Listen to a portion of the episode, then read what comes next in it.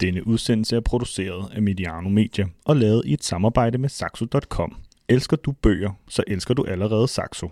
Rigtig god fornøjelse.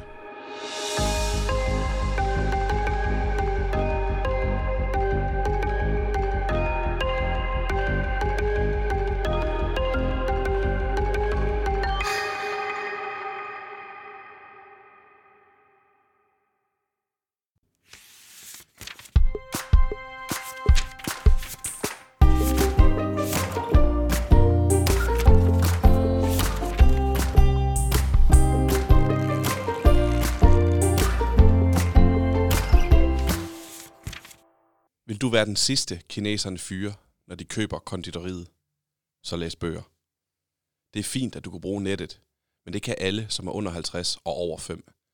At kunne bruge nettet svarer til at sidde i biografen, ikke til at lave filmen. Det er fint, at du kan samarbejde, men det er ikke nok.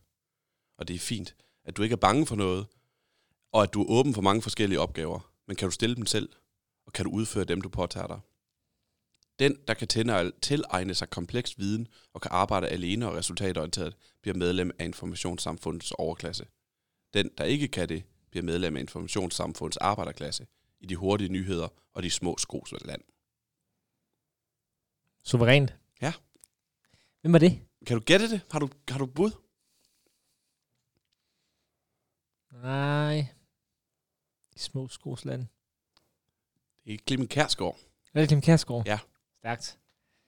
Det er fra en kronik i Politiken i 2010, og jeg kan huske det der med læs bøger. At det ligesom var svaret på frygten for kineserne, og mm. hvad der skulle ske med vores samfund, og når, når frygten, eller når, når, når kineserne kom til og overtog det hele.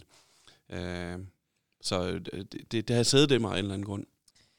Jeg vender jo altid tilbage til det der Kjartan Arngrim interview, jeg nogle gange har refereret til. Og jeg har ikke læst det op endnu som, øh, som citat, for det blev for langt.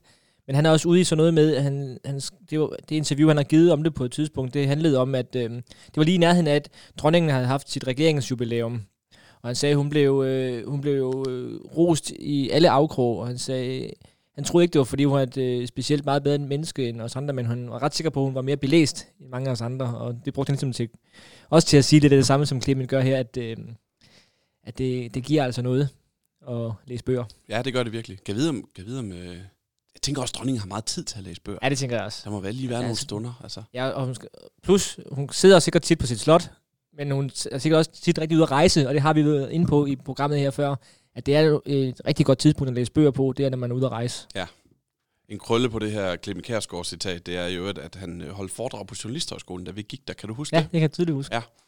Øh, og efter det er færdigt, da han så går ud, at det holder ind i et store øh, Frøberts auditorium, som er det store auditorium på Journalisthøjskolen dengang. Det var, Ja, nu er det et helt andet sted jo, ja. dengang de holdt til op på Olof Palmes Allé i, i, i det nordlige Aarhus. i bunkeren. I bunkeren, ja. Øh, da han så går ud af Frøbert, så løber jeg efter ham, for jeg kan huske det her citat. Så jeg, vil, jeg havde sag, og så sagde jeg til ham, jeg har, jeg har læst det med, at du siger, at man skal læse bøger. Hvad skal man læse?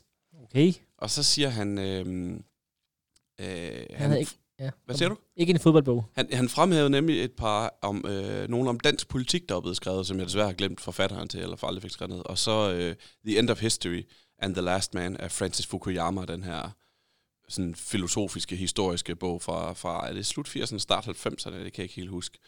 Øh, og så spurgte jeg ham nemlig, kan du lide sport? Nej, sagde han så. så jeg kunne ikke få en god fodboldbogsanbefaling ud af ham. Stærkt. Ja, det, det kommer ikke bag på mig, at han sagde nej til det spørgsmål med sport. Det, det virker ikke til ligesom at være hans boldgade. Nej, overhovedet ikke. I lytter til Bold og Bøger, hvis I skulle være i tvivl. Og det er mig, Martin Davidsen, og dig, Sebastian Stanbury, der er værterne på det skib her. Ja, og vi skulle gerne kunne give lidt bedre fodboldbøges anbefalinger end Clemen Kærsgaard. Det satser vi på. Jeg har mistet overblikket over, hvad nummer udsendelse vi er nået til, men vi nærmer os 50. Ja. Det siger vi hver gang. Mm. Det gør vi. Jeg tror, det er 42 eller 43. Ja. Ja. Det er noget af den stil. Det står sikkert i show notes. Men øhm, hvordan går det, Sebastian? Det går udmærket, tak. Ja, det, at vi, vi er dog nået til den der sådan halvårlige udsendelse, øh, halvårige udsendelse, du og jeg laver, hvor jeg er lidt forkølet. Ja, Så det håber man ikke kan høre alt for meget. Men det er lige præcis den tid på året, vi har ramt. Øh, så ellers, så ellers så går det ganske glimrende. Mm. Hvad med dig?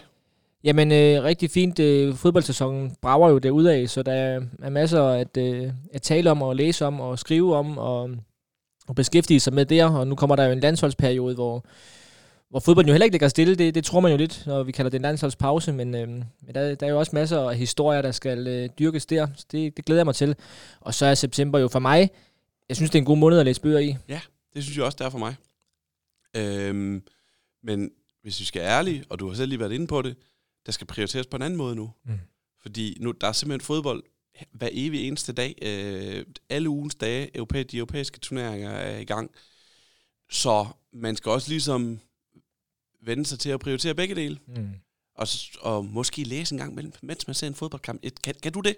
Kan du Det- læse, mens du ser, øh, Ja, ser det, fodbold? det, det synes jeg godt, jeg kan, og jeg, jeg må jo indrømme, at altså, det er jo det er noget, der fylder mere og mere for mange, tror jeg, men, men det er jo det der med, at, at fodbold jo begynder at blive lidt en second screen øh, oplevelse tit, synes jeg. Ved mindre det er en, det en kamp, jeg sådan rigtig gerne vil, vil sætte mig ned og se, så er det tit, jeg laver noget øh, ved siden af, og har det kørende i baggrunden. Og, og det synes jeg også godt, jeg kan med, med fodbold øh, og, og bøger og boglæsning. Øh, om jeg lige får det gjort så tit, det, det ved jeg ikke, men, øh, men jeg kan huske, I havde jo også en snak om det i, i jeres fredagsfrokost på et tidspunkt, det der med, hvor meget man ser fodbold, og hvordan man prioriterer sin tid og så videre. Og det er jo virkelig en prioritering. Øh, skal jeg fordybe mig i den her bog, eller skal jeg fordybe mig i den her øh, fodboldkamp, eller skal jeg fordybe mig i min familie for en gang skyld? så øh, ja, der, der er mange ting, man skal, man skal veje op mod hinanden og, og finde ud af, ja, hvad man skal bruge sin aften på. Ja, jeg kan godt lide det der med, at, bruge, at min first screen, det så er en fysisk bog, som jeg så Ja. sidder med, ikke? og så har man, man, man fodboldkampen kørende i baggrunden, som du også taler om, ikke? og så øh, zoner man lige ind, når der er noget vigtigt. Ja, lige nøjagtigt. Øhm, en af de turneringer, der jo buller derude af, det er Premier League. Den skal vi tale om lidt senere. Det er jo månedens tema. Inden da, så kan vi jo lige nævne, at vores øh, partner, det er Saxo.com. Og der er jo lavet det her fede univers inde på Saxo. Sebastian, kan du fortælle lidt mere om, øh, hvad vores partner har i, i tasken? Ja, men der er jo et, øh, et rigtig fedt øh, bold- og bøger-univers inde på, inde på Saxo, hvor man jo kan finde gennem, altså det, det er sgu ret lækkert sat op. Der er et meget fint billede af dig og mig, som, øh, som øh, vores... Fra kælderen i Nyborg. Hvad siger du? Fra kælderen i Fra Nyborg. kælderen i Nyborg, lige præcis. Taget af vores, vores gode ven fra, fra Mediano, Markus Califano her, som vores tidligere fotograf på, på, på øh, Mediano. Øh, og så er der jo lister over alle de bøger, vi taler om. Der er, man kan høre udsendelsen. Nu hører du så udsendelsen her, så det kan du også bare blive ved med at gøre. Man kan høre udsendelsen inde på vores site, så man kan høre de gamle udsendelser inde på, på vores site derinde. Og vigtigst af alt, der er links til de bøger, som vi Biblioteket. taler om. Ja. Der er alle, øhm, alle de bøger, vi har lavet med, med øh, alle, alle de udsendelser, vi har lavet med saxo.com, der ligger udsendelserne, har et separat undersite, og så kan man gå derind og finde link- links til de bøger, vi har talt om i de forskellige udsendelser. Så det er ret fedt. Ja, det, synes, det, er jo, det er jo tit noget, vi, vi får efterspurgt. Hvad, hvad talte I lige, lige om der i den udsendelse der? Og det kan man altså gå ind og finde hele listen der. Den komplette liste over, jeg tror Brygman han har kaldt det Bold- og Bøgerbiblioteket, eller Medianos bibliotek. Og det er jo, øh, det er jo fuldstændig spot on, fordi mm. Mm. man kan finde alle titler derinde, og, og nu endda også med et link til, hvor man kan købe dem. I hvert fald i langt, langt, langt de fleste øhm, tilfælde. Det er jo flere millioner titler, de har på hylderne, Saxo. Så øhm, det vil vi anbefale. Bestemt. Og hvis jeg lige må sige en, en, ting mere med, med Saxo, inden vi, går, inden vi går videre. For det første, så er øh, rabatkoden Bold og Bøger, den er blevet genaktiveret. Det betyder, at man kan bruge den til at få gratis fragt på saxo.com. Og så har vi jo tidligere talt om Saxo Premium, som er det her øh, medlemsabonnement, man kan, man kan få inde på Saxo. Og det har jeg brugt, øh, fordi man kan jo både lytte til lydbøger, man kan læse e-bøger, man kan også sælge og sine gamle bøger. Og det har jeg gjort. Stærkt. Øh, jeg er flyttet, har benyttet lejlighed til at rydde en lille bitte smule op i reolen. Ikke meget, men lidt. Og, øh, og så har jeg sat nogle af de gamle bøger til salg inde på øh, Saxo Premium. Og pludselig så kommer der et bud på en gammel pokerbog af Gus Hansen, som er fra 2008. Og den har jeg solgt via en, via, til, en, til en kvinde over fra, fra Jylland. Og jeg fik lidt håndør for den. Øh, men, men det er jo ikke det vigtige. Det vigtige for, det er, at den lever videre. Bogen ikke? kommer ud og leve. Ja, præcis. Og det er en trygt bog, øh, som ganske givet er, er relativt svær at finde. Du går ikke, i hvert fald ikke lige ned i en, i en fysisk boghandel og lige finder den. Og det er heller ikke sikkert, at der er så mange af online boghandlerne, der har den. Men, øh, men, øh, men her, her var den altså til at, få, til at få fat på, fordi jeg havde den og sat den til salg. Og så kan den leve, leve videre, og det er helt symastis- symatiseret. Hvad hedder det? Symastiseret. Systematiseret. Systematiseret. Godt. Uh, så det går helt af sig selv med, hvor meget koster den, man får en kode til, man bare kan sende den videre og sådan noget. Det, jeg synes det var skide sjovt. Fedt. Ja. Så det er også et loppemarked i virkeligheden. Ja. Det er ret cool. For det er jo noget det, når vi- når vi snakker loppemarked, det er jo også, øh, nogle gange slæver min familie mig med på loppemarkedet, og en af de eneste grunde til, at jeg kommer med, tager med, det er for lige at se, om der skulle ligge nogle bøger et eller andet sted i et hjørne. Helt klart, og det vil man gerne købe. Jeg, jeg mangler sådan en, øh, en spatel til panden. Altså, det, der er et særligt mærke, som ikke laver dem længere, som. Okay. lavede dem engang, som, som jeg altid lige kigger efter, om det er der, Ja. men, øh, til, når jeg laver mad. Men øh, jeg kan ikke finde det, så det bliver bøgerne i stedet for.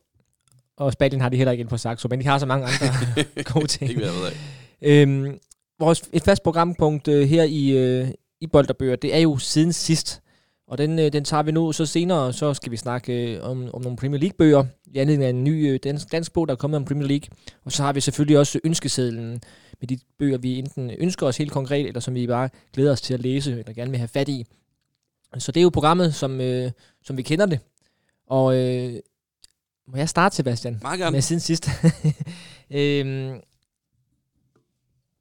jeg har taget en, en bog med, jeg tror vi har talt om den før, eller vi har i hvert fald talt med forfatteren til den.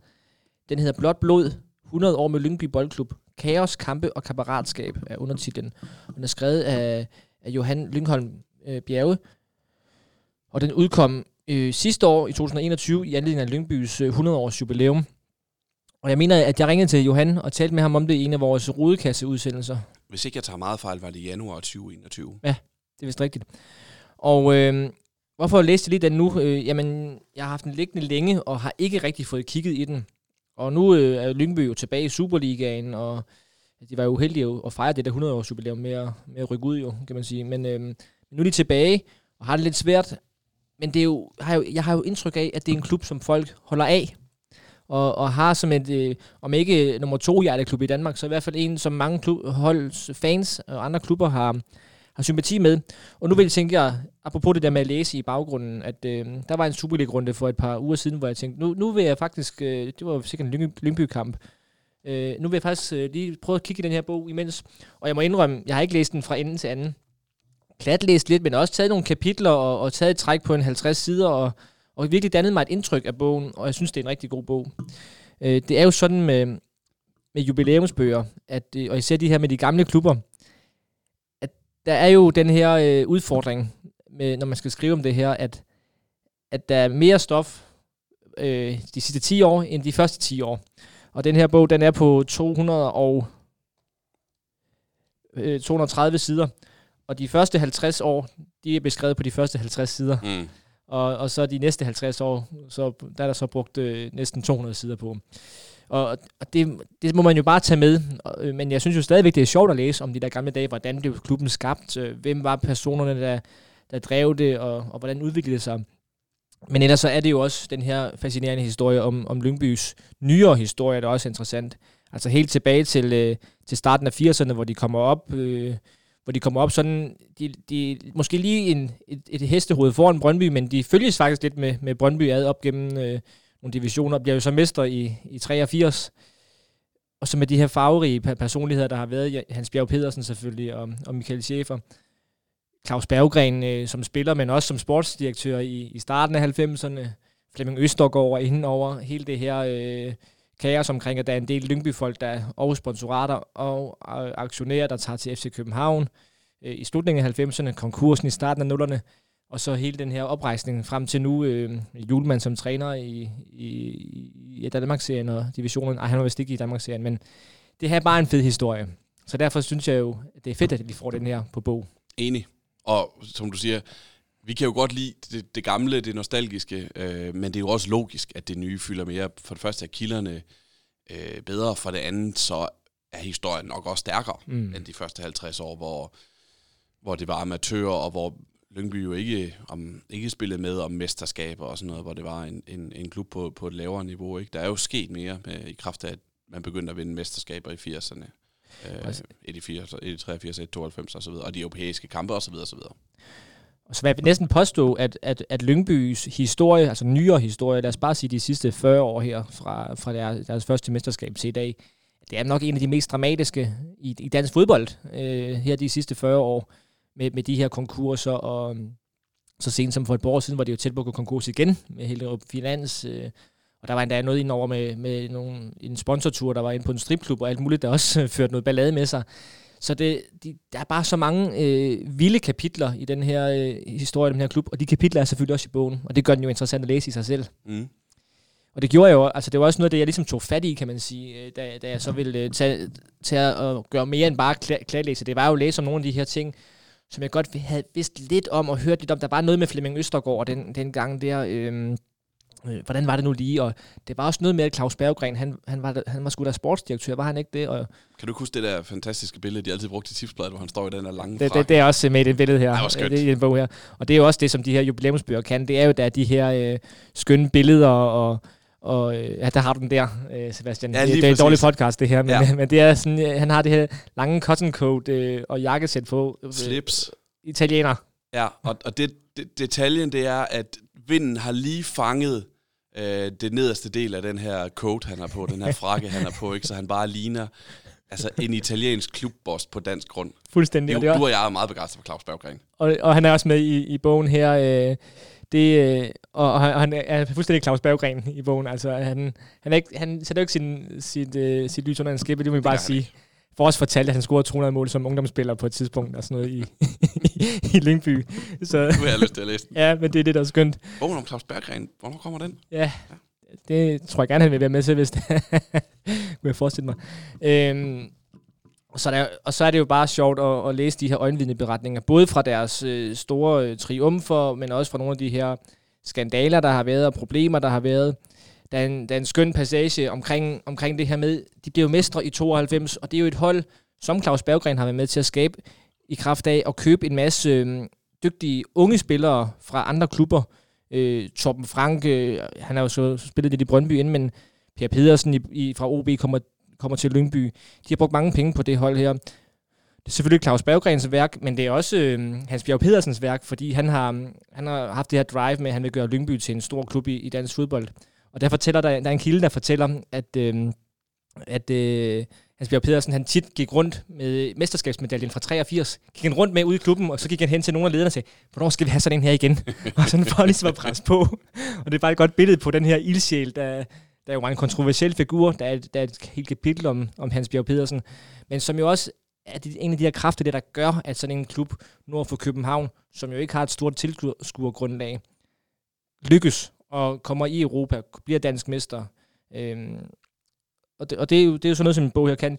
Jeg vil lige læse noget helt andet op, fordi yeah, de møder, øh, de, de spiller i, øhm, de spiller på et tidspunkt i 80'erne mod et par opvækstningskampe mod, øh, mod Liverpool og mod Arsenal. Øh, og det gjorde de danske klubber jo på den tid. Også selvom de, lå, i- de, de ikke lå i toppen af dansk fodbold, så havde de sådan nogle træningskampe her mod øh, nogle PR-kampe mod de her øh, klubber her. Undskyld, det er 79, skal jeg se. Lyngby, de, de ligger faktisk kun i anden division, men for at arrangere de her kampe her mod Arsenal og Liverpool. Og der fortæller, øh, der fortæller de her, nogle af de spillere, der var med til det, så hvordan det var at spille de kampe, men især hvordan det var at være med efterfølgende. Det, hvordan de her kampe skulle markeres efterfølgende.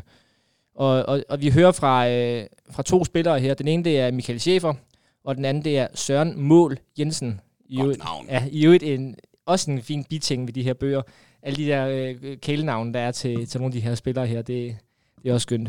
Nå, men øh, der står her, at øh, Lyngby, de spiller mod Arsenal. Øh, de, de, de vinder 4-2. Øh, og, øh, nej undskyld, de, de taber 4-2 Lyngby. Og, øh, og så skal der så fejres bagefter. Man, kan- man, de spiser sammen og går i byen sammen efterfølgende.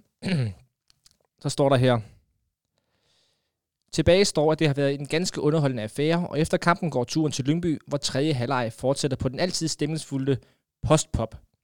Søren Mål Jensen fortæller. de, var nogle fine, de var nogle fine fyre, de Arsenal-spillere. De var jo bedre end os, og kom ret hurtigt foran 2-0, og så slækkede de lidt på det. På et tidspunkt slipper Liam Brady fri, og så lægger han bare bolden i en blød bue hen øh, til mig lige i chokoladehøjde. Da jeg så greb den, blev han stående og kiggede lidt, lidt mod mig, og da jeg fik øjenkontakt med ham, så blinkede han lige en gang. Han kunne også bare have hakket lortet ind bag mig. Men Liverpool-spillerne kunne også, øh, kunne også nogle tricks. Mens vi andre løb nede i fælleden og varmede op, så tog de bare en våddragt på i omklædningsrummet. Så kom de til at svede, og så var det det. Kedelige var de ikke, og Lyngby-trøjen klædte også Kenny Dalglish meget godt. Jeg spurgte faktisk, om ikke øh, de ville skifte til os, men det var de ikke sådan lidt interesseret i. De var også gode til at drikke, de britter. Jeg sad sammen med Pat Jennings på, postpotten, på postpotten og drak bajer, og det var jeg god til på det tidspunkt. Men der fandt jeg eddermame min overmand. Er du gal, mand? Han var jo en stor gut, og han kunne tage sådan et 50 liters glas. Slurk, slurk, slurk, og så var den væk. Og så skriver forfatteren her. Samme oplevelse har Michael Schäfer. Som en ung mand i starten af 20'erne får han et indblik i, hvordan britiske fodboldstjerner får det bedste ud af et lille sviptur i et tæt pakket kampprogram. Michael Schäfer, Schäfer fortæller. Det med bajer, det var de dygtige til. Pat Jennings, hold da kæft. Der var de også bedre end os. De fik nogle penge, en god fest og nogle bajer, og så tog de ellers hjem igen. For os andre var det en stor oplevelse, og det passede meget godt i den fortælling, vi gerne ville skabe. At Lyngby Boldklub nu skulle til at spille med de store. Det var en del af mønstret om, at Lyngby ville gøre nogle, nogle ting, som man ikke havde gjort tidligere. På den måde var det endnu et skridt i klubbens udvikling. Og det er en sjov historie. Det er virkelig sjovt, at de begge to nævner Pat Jennings ja. men, men, det, så bliver det samme, men det bliver også brugt til at fortælle noget om, jamen, hvad skulle de der kampe til for egentlig? Jamen det var jo det var for at vise, at Lyngby var på vej et nyt sted hen. Øhm, og det er nogle gode fortællere. Han har valgt øh, Berggren selvfølgelig. Michael Schäfer kender vi jo også fra hans tid som tv-kommentator, som en god formidler af sporten, og, og god til at fortælle anekdoter. Øhm, og, og så vil jeg sige en sidste ting, det er, at, øhm, at bogen også er, er, er dekoreret med en masse øh, fødselsdagshilsner fra forskellige folk, øh, der har haft noget med klubben at gøre. Der, der er blandt andet skuespilleren øh, Martin Buk, som jo er en kendt Lyngby-fan, og også en del af det her Friends of Lyngby. Der er øhm, øh, Lyngby Torbæk Kommunes borgmester og viceborgmester, øh, og så har Kasper Julemand skrevet for jo, jo et... Og så var der en til, som jeg ikke lige kan finde nu. To sekunder. Det var det med et forrygende... Øh, jeg kan lige sige, John Helds overskrift på, øh, på sit øh, fødselsdagshilsen der, det er 100 år smukke kvinde. Eller sådan noget. Tillykke med de 100 år smukke kvinde, øh, hvilket var, var bare en skøn øh, rubrik på det her. Øhm, Jesper Møller fra DBU har skrevet, øh, skrevet en fødselsdagshilsen. Det er en god ting. En god tanke. Ja, præcis. de der ting ind, vil jeg sige. Ja, ja. Altså det, det, det bedste af de her fødselsdagshilsener, det, det, det er Christian Holst, som, øh, som hvis overskrift bare er Mit Lyngby. Og selvom nu har jeg talt meget om den her siden sidst, jeg vil egentlig gerne have lov at læse øh, hele, hele brevet op, fordi det er meget sigende om både Lyngby, men også om Christian Holst, og så også, hvad de her hilsner her kan. Da jeg første gang satte mine sorte lederstøvler på Lyngby Stadion, var, det noget, var der noget, som faldt på plads. Vokset op på Sydfyn med en færøsk mor og en far fra Hjortekær, blev jeg barndommen igennem fortalt, at HB Torshavn var klubben på Færøerne, mens Lyngby Boldklub var klubben i Danmark, jeg skulle støtte, og sådan blev det. Jeg var særligt draget af Lyngbys underhundsagtige kamp mod klubber som Brøndby og B103, der kulminerede med mesterskabet i 1992. Billederne af en jublende Torben Frank i solskin glemmer jeg nok aldrig. 11 år senere vælter jeg selv rundt på Lyngby Stadion og føler mig hjemme. Det var naturligvis en no-brainer at sige ja tak til Hasse Kuhns tilbud om at komme og spille for min yndlingsklub og arbejde på Sovnfrienskolen, der på daværende tidspunkt var proppet til randen med trænere og tilhængere af Lyngby Boldklub. Jeg fik lynhurtigt et familiært forhold til både klubben og min arbejdsplads – hvilket manifesterede sig i min kærlighed til Lyngby Boldklub. Jeg drømte ikke om at blive professionel fodboldspiller, tjene en masse penge eller nå mit maksimale potentiale. Jeg ville bare have det sjovt, score en masse mål og have en fest med mine holdkammerater og Lyngbys fans. Og det var nøjagtigt, hvad jeg fik. Jeg havde en fest på Lyngby Stadion, hvor fornemmelsen mellem spillere og tilskuere dengang som nu var elektrisk nærværende. Der var ingen professionel afstand til fans, håndsprit eller fine fornemmelser i loungen, og det var lige mig. Til min præsentation foran Blue Vikings lovede jeg, at jeg ville fejre alle mine mål med tilhængerne, og det løfte ved jeg aldrig fra. Nu spoler jeg lige lidt her, og så tager jeg lige det, det, det sidste her, han skriver. Når jeg sætter mine fødder på Lyngby Stadion i dag, er der ikke meget, der har ændret sig, og det elsker jeg. Jeg møder mange af de samme mennesker. Pølserne smager, som de altid har gjort. Fansen er vidunderlige, og spillerne på banen spiller med personlighed og hjerte. Det er ikke tilfældigt, at der er kommet så mange dygtige spillere og trænere ud af klubben de seneste mange år. Der er højt til loftet, stolte traditioner og fantastiske mennesker i og omkring klubben. Det er nøjagtigt sådan, det skal være, og det er lige nøjagtigt derfor, jeg altid vil være Lyngby-fan. Tillykke med de 100 år, kære Lyngby Boldklub. Ja, det, det er meget, han, han skriver lige fra hjertet, mm. Christian Holst, og jeg synes, han sætter nogle ord på. Også det er noget af det, jeg forbinder Lyngby med, som udefra kommende. Og så er det bare en sjov historie, han har, at han er vokset op som Lyngby-fan, og så ender med at spille for, for klubben. Det, det, det er meget fint, og det, det, det viser jo også, at alle fodboldklubber er ikke ens. Det kan jeg også godt lide. Altså, at der rent faktisk er nogen særpræg ved, ved hver enkelt klub, ikke? Og det her, det er jo et meget øh, fortæller meget om, hvad Lyngby er for en klub, og hvad der skiller Lyngby ud fra mange andre danske fodboldklubber og internationale fodboldklubber for den sags skyld. Og noget af det, jeg lige sprulet henover med Christian Holst, det er, at han blandt andet siger, at han efter en, en kamp med, i Sil- for Silkeborg på Lyngby Stadion, hvor han scorer to mål og, og med til at besejre Lyngby, jamen så bliver han øh, hyldet af Lyngbys fans, så det er også igen det der, der er noget særligt på det stadion derude. Øh, jeg synes, det er, en, det er en fed bog, og som vi før har talt om, også omkring Viborgs jubilæumsbog og nogle af de andre bøger. Alle klubber fortjener sådan en bog her, hvor, øh, hvor, hvor, en, hvor klubbens historie bliver udfoldet, og hvor nogle af de personer, der har været med til at, at, forme den og drive den, kommer til ord. Meget fornemt. Dejligt. Mm. Jeg har den også stående derhjemme, har ikke læst den fra, fra ende til anden. Men Tag og læse et kapitel en gang imellem. Jamen, det vil jeg gøre. Det er skide godt. Det vil jeg gøre. En bog, jeg lige har læst fra ende til anden, er øh, den her. Drengen, der vil være med på holdet af Lars Soby Christensen. Hed, ved, kender du, hedder, om det er Soby, eller Sæby, Nej. eller Sarby, eller hvad det er? Det ved jeg faktisk ikke. Det er lidt pinligt, for det er en stor forfatter. Øh, og den her bog er fra 1992. Drengen, der vil være med på holdet. Jeg taler jo tit bøger med øh, din og min gamle kollega, øh, Thomas Pønt. God ven, Thomas Pønt som øh, man nok også kender fra Mediano Premier League og fra øh, Fodbold var bedre i 90'erne, som jeg laver med ham over på Podimo. Han har mange gange anbefalet Lars Sobe Christensens Oslo-trilogi. Den hedder Byens Spor, som er et hovedværk i, i nordisk litteratur. Og Pønt siger det der med, at øh, det er en af de... Nogle gange, når man sidder og læser, så ved man, at man læser stor litteratur. Og sådan har Pønt det, når han læser den her Oslo-trilogi, som jo er, er, består af fire bøger nu. Det er så Mm. pudsigt nok. Øhm, så jeg har tit tænkt, om jeg skulle læse noget af ham, og særligt overvejet byens spor. Og så opdager jeg pludselig hans navn på min bogreol en dag. Okay. Og det er en, en, du må også have sådan nogle bøger, Martin. Jeg aner ikke, hvor jeg har den her fra. Man kan, vi kan sige, det er jo en, øh, sådan en, en, øh, en hvad hedder det, Paperback. paperback, som er ret øh, tynd i Mm. forhold til så mange andre bøger, vi har stående. 153 sider. Øh, som sagt, jeg kan ikke huske, hvor jeg har den fra. Jeg kan ikke huske, om jeg har fået den af nogen. Jeg kan ikke huske, om jeg selv har købt den. Jeg ved det ikke. Jeg ved bare, at den står på min bogreol, og at jeg aldrig har læst den. Men så lige pludselig, så så jeg, at den stod der og koblede navnet til, øh, til pynte anbefalinger. Og det er en bog, som den er kort, kan læses på en aften, og det bør man gøre. Det er en roman, fortalt gennem en øh, lille drengs synsvinkel, Otto. Han er en dreng på sådan 10-11 år og bor i 1960'ernes Oslo. Og han er, han er meget alene, og nogen vil sige ensom. Han er ud af en arbejderfamilie, eller det vil sige, at hans far arbejder, hans mor hun er derhjemme, hans far arbejder som flyttemand. Og det bedste, han ved, siger han i bogen, eller siger han på et tidspunkt til sin mor, det er at lave mål for det fodbold, den øh, øh, Oslo fodboldhold, der hedder Frik. Han har bare ikke prøvet det endnu, som han siger.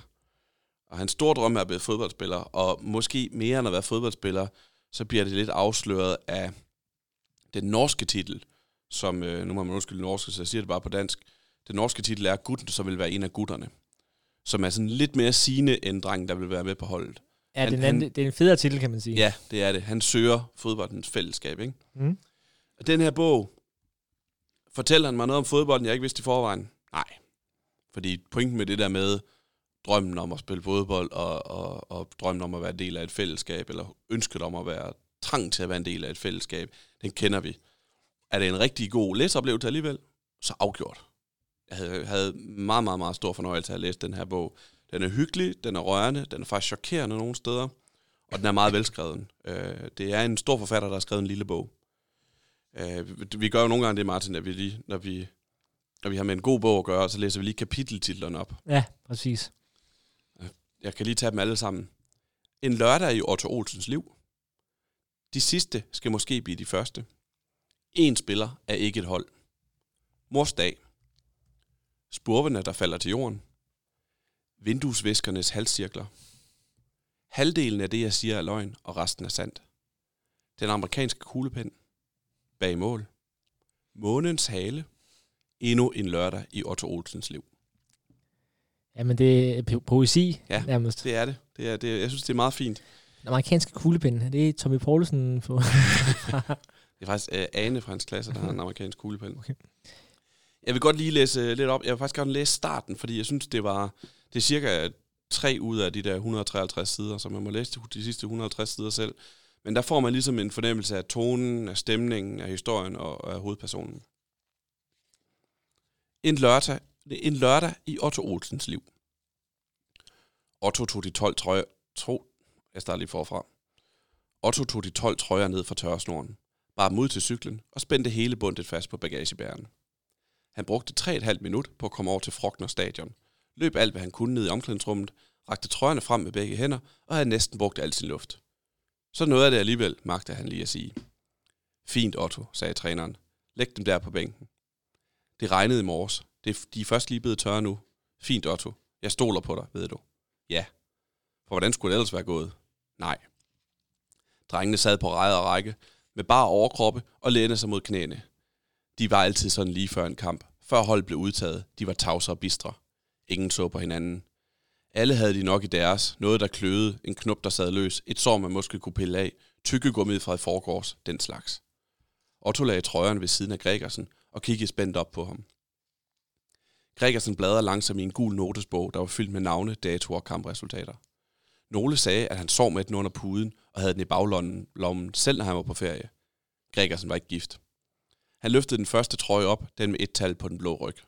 Frode på mål, sagde Gregersen.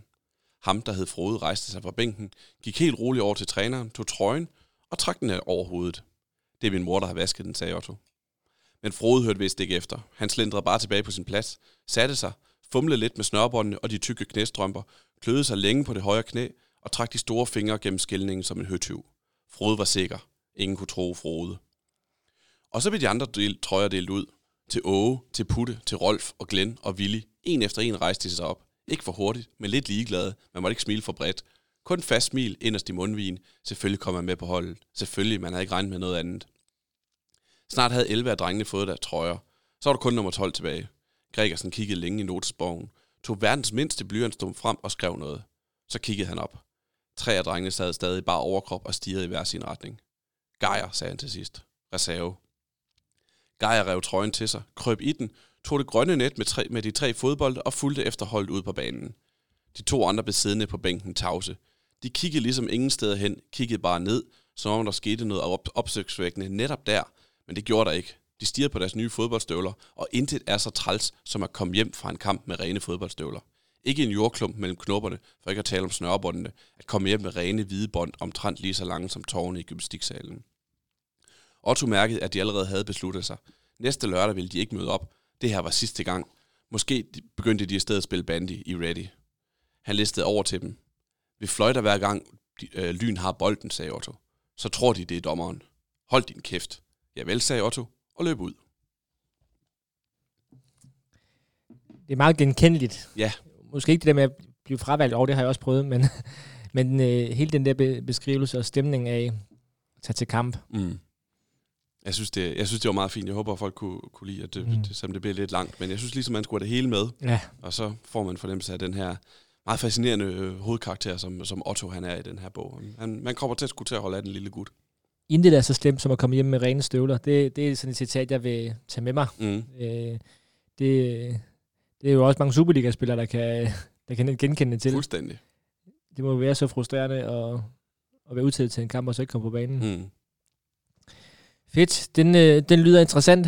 Det kan være, jeg skal have den på min ønskeseddel på et tidspunkt.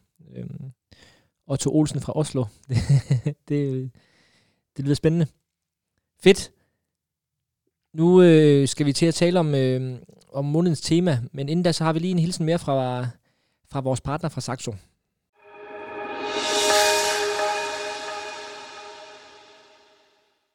Saxo.com har et tilbud til lytterne af bold og bøger. Du kan få 15% rabat på den store bog om Premier League, som er skrevet af Søren Sovenfri og udkommer i anledning af Premier Leagues 30-års jubilæum denne sommer. Brug rabatkoden PL15 på saxo.com. Tilbuddet løber frem til 31. oktober 2022. Rabatkoden kan ikke kombineres med andre koder, giver ikke automatisk fri fragt og kan ikke bruges, hvis man i forvejen får Saxo Premium fordelspris. Rigtig god lytning og læsning.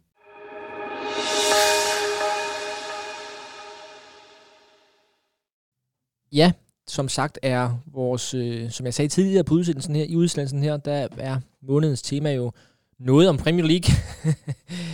øh, nej, det er jo selvfølgelig, vi har valgt nogle bøger om Premier League, og det har vi gjort, fordi der er netop udkommet en, en øh, bog på dansk om, øh, om den her kæmpe store turnering. Verdens største er det vel egentlig på klubplaner, også når vi kigger på økonomi og så videre. Og bogen den hedder Den store bog om Premier League. Historien, spillerne, kampene. Den er skrevet af Søren Sovnfri, og den er udkommet her i anledning af, at Premier League øh, fylder 30 år. Og det kan vi også sige, det er vel også derfor, vi øh, tager fat i den her, det her tema her. Ja, at, det, øh, det må vi sige. at øh, den her turnering her, som jo vi begge to har fulgt hele vores liv, det, den kom jo til verden i 92, hvor, hvor vi to var henholdsvis 5 og 7 år. Så den har været der altid, Mm. i mit fodboldliv i hvert fald. sammen, sammen i mit. Og det var noget af det første fodbold, jeg så. Det var kampen øh, lørdag eftermiddag fra, på, på Danmarks Radio. Ja, i, i, i, de første år var det næsten noget af det eneste fodbold, man så Mm. øh, live i hvert fald, fordi de kom der med, med tips lørdag, som, øh, som vi, vi to lige nåede at opleve det, det sidste af. Men, men engelsk fodbold i det hele taget har jo fascineret øh, generationer af danskere i rigtig, rigtig mange år, og så er der mange, der er stedet, stedet på det tog de sidste 30 år på grund af Premier League. Hvorfor tror du, at, øh, at Premier League er så øh, fascinerende? At der er skrevet så mange bøger om det, som vi også kommer til at tale om. Altså, der, der er mange, der siger det der med, at altså, fodbolden fandtes jo også før 1992. Og det er jo rigtigt. Mm. Altså, du, og du og jeg er i den grad nostalgikere, så vi øh, anerkender jo lige så meget et, et mesterskab vundet i 1991, som et, der er vundet i 1993. Apropos Lyngby-bogen. Apropos Lyngbybogen, ikke? Øhm, men det er stadigvæk et ret interessant sted at slå ned, ligesom det er med Champions League, som også er 1992, fra- går fra Europa kom for mesterhold til Champions League i 1992, og fra den danske første division til Superligaen i 1991. Fordi hvis vi tager de tre ligaer, og, og specifikt Premier League, så var det en anden måde at se og behandle fodbolden på. Mm. Det blev meget mere en, en forretning. Øhm, på godt og ondt, tror jeg godt, vi kan sige. Øh, og uanset om man brød sig om den udvikling, så er den i hvert fald interessant og har betydet rigtig meget. Så derfor er det et interessant sted at slå ned, synes jeg. Øh, fordi der er kommet den her markante sportslige udvikling i takt med globalisering og, øh, og i takt med den økonomiske udvikling i, i fodboldens verden også. Og så er der jo også noget sådan statistisk i det, der gør, at det er interessant at se på, på en, en, en, en afsondring. Altså, øh, kan du huske, at vi snakkede om den der bog, der hed øh, Outside the Box, den der statistikbog, Mm. øh, som, som jeg havde, havde læst. Der er der jo nogen, der havde taget initiativ til, at fra første runde i Premier, de der statistikere inde på Opta, har jo taget, øh, taget initiativ til, at man har fundet ikke kun alle målscorer fra Premier League-æraen, men også alle oplæggere. Mm. Ja. For, fordi så har de været inde og se gamle highlights, sådan VHS'er, for at finde ud af, hvem lagde egentlig op til det der Coventry-mål en, øh, en, en lørdag i 1993, inden man ligesom begyndte at, at, Og registrere det rigtigt. at registrere det løbende. Ikke? Mm. Og det skill, det bliver man nødt til at lave et cut-off på et tidspunkt, for man kan ikke få tilbage til, til Dixie Dean og finde ud af, hvem der lagde op til hans, så længe har lavet 60 mål på en sæson, hvem der lagde op til dem, vel? Og det er lidt det samme i Superligaen, hvor vi godt kan finde samtlige målscorer fra Superliga-æraen, men det er ikke sikkert, at vi kan finde, hvem, hvem scorede lige det der mål fra AGF en, en dag i 1952, eller hvad det nu måtte være, ikke? Det er rigtigt. Jeg synes jo så lige med Superligaen skal man tage, eller med dansk fodbold skulle man tage det i, i 78, med, hvor betalt fodbold blev indført. Det må man kunne finde ud af. Nå, det er en anden, øh, det er bare lige en kæphest, jeg har. Men, men det er derfor, at, at så kan man, ja, det, Ja. Det, det har du pointe. Er det fordi, du havde et OB-mesterskab mere med? ja, bare et OB-mesterskab, det har, det har de ikke så mange af i, i, i Superligaen og OB. Nej, det er rigtigt.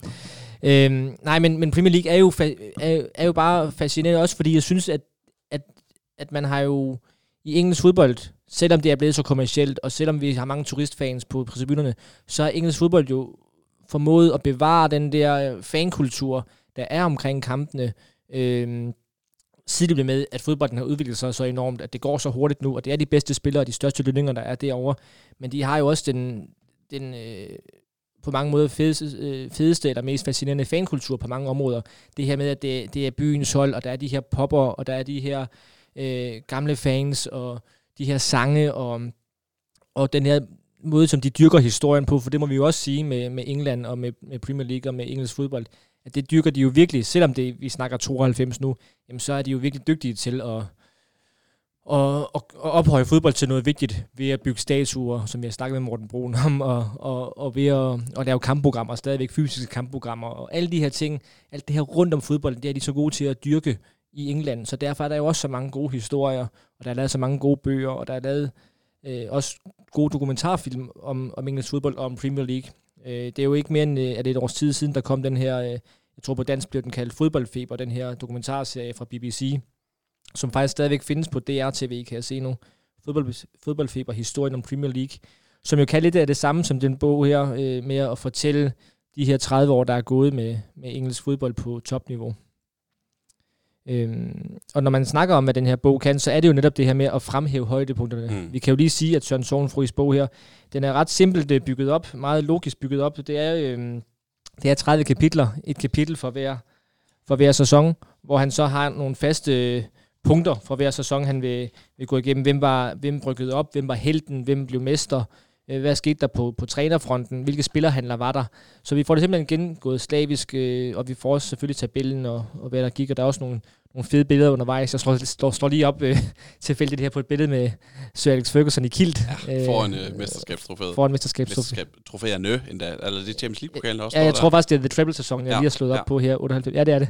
Øhm, så øhm, så det, på den måde kan det også fungere som opslagsværk, men det er jo, det er jeg synes, det er, en, det er en fin måde at markere et 30-års jubilæum på, at nu tager vi lige, hvad der egentlig sket de her 30 år. Mm.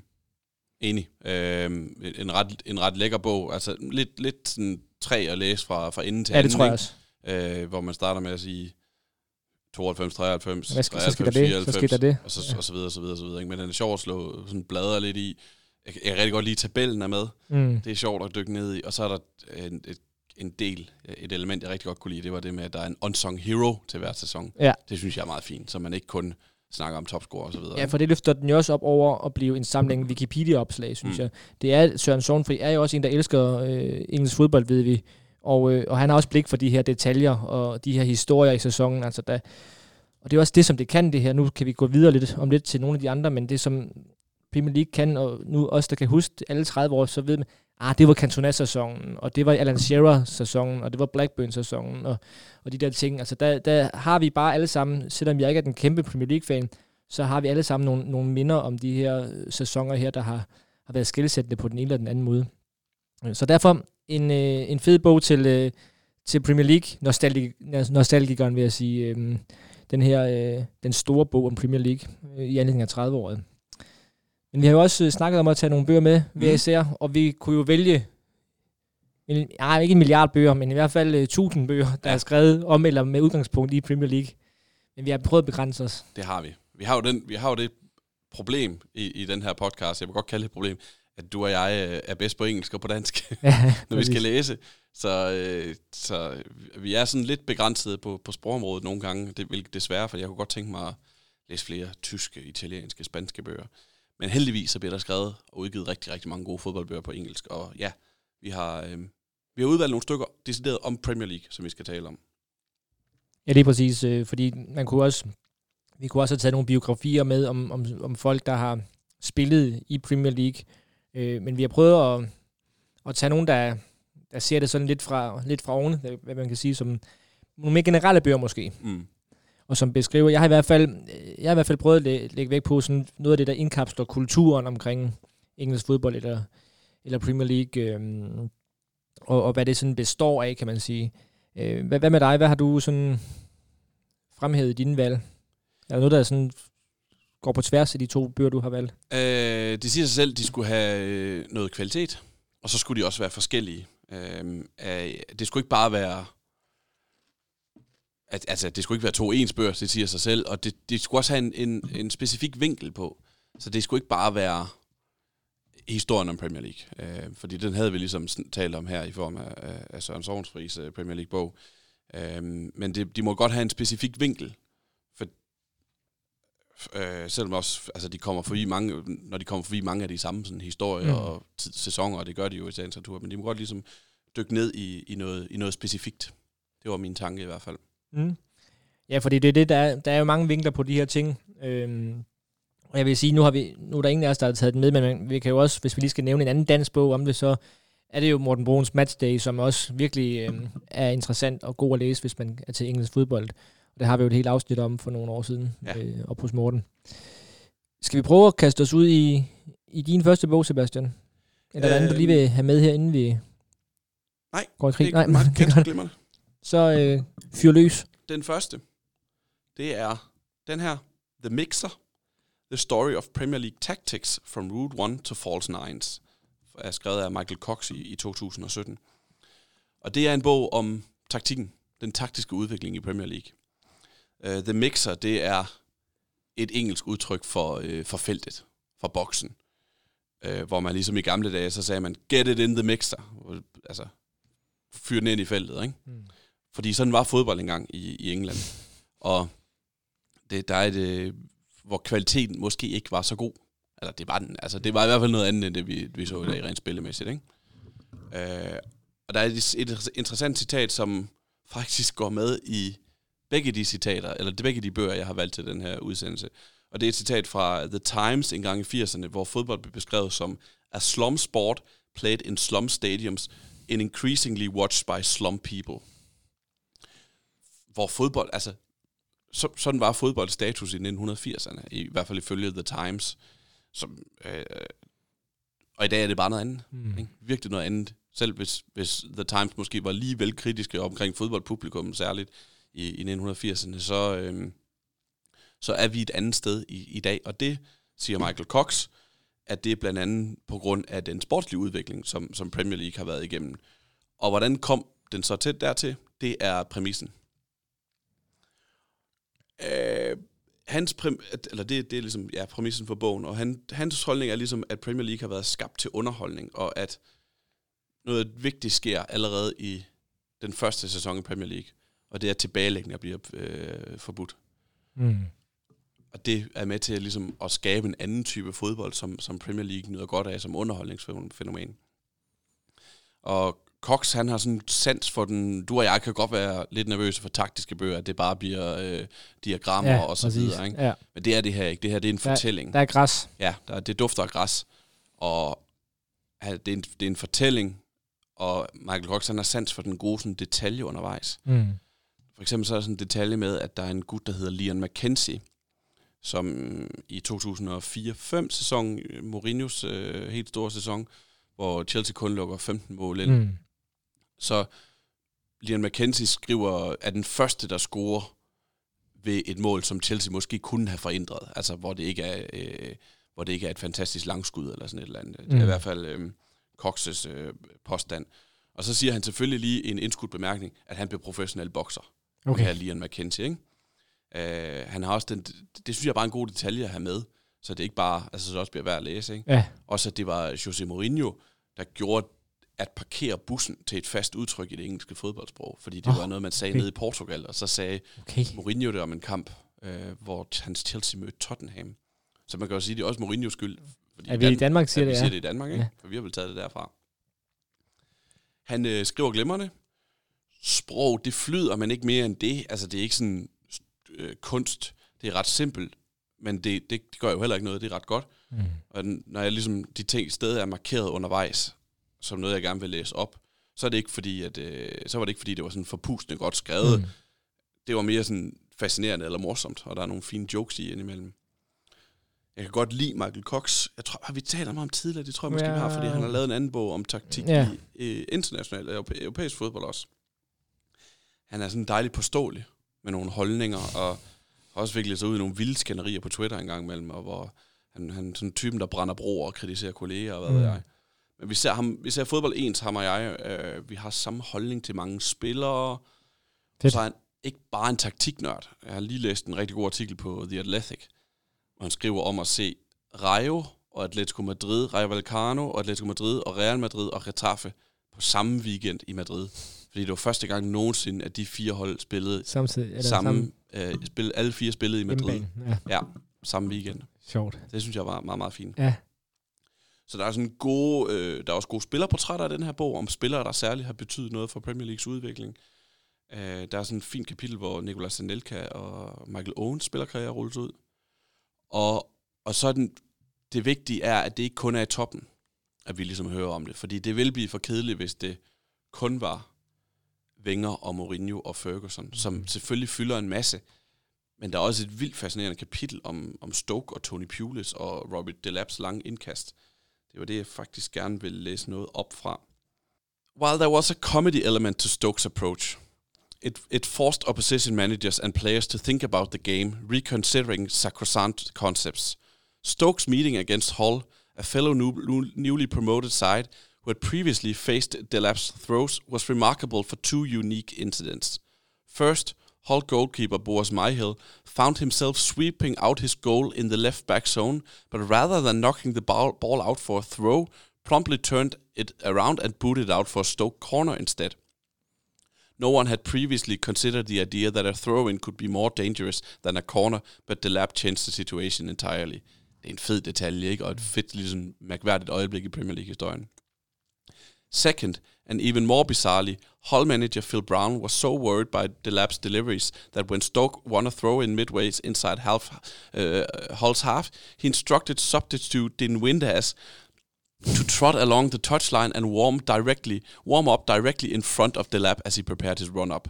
It's remarkable that Brown thought that this was a legitimate tactic and the veteran striker was inevitably booked for his blocking. but this was surely another first, the positioning of a substitute relevant to it, the action, the tactical bat- battle, including a 12th player. In the return meeting, Hull tried another underhand tactic, bringing in the pitch side advertising hoardings to disrupt Delap's run up, forcing him to bend his run uh, like a high jumper. That wasn't a problem at the Britannia Stadium, of course, thanks to the small pitch. Det husker vi jo også. Den har vi også set i dansk fodbold, den der jo. Lige præcis. Altså lige det sidste her. It was surprising that the Premier League didn't have regula- regulation about these situations, and Delap prompted further questions about the subtleties of the laws. Should the considerable periods Delap spent jogging across to the touchline count towards stoppage time? Should Delap be allowed to use pitch-side towels provided by Stokes ball boys, who mysteriously vanished when the opposition had throw-ins on their own to dry the ball? These towels weren't available away from home, which forced the lab to wear a peculiar ball-drying bib under his match eh, under his shirt, prompting spe- speculation about its material. It was actually nothing more than a simple vest with its back cut out for reasons of comfort, as the lab wore it even when the weather was unsuited to an extra layer.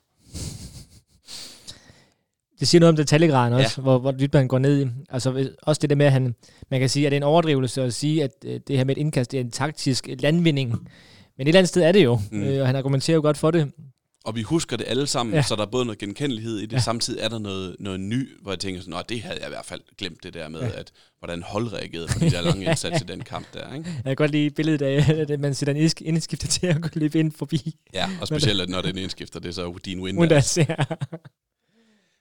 Og bogens store styrke, det er, at det ikke kun er sådan en beskrivelse af spillere og af hold, øh, men også, øh, at der er en vinkel bagved. Mm. Altså det er ikke kun til den der sådan, der Ja. var den ære, den ære og den ære. Øh, der er påstander, der er pointer i.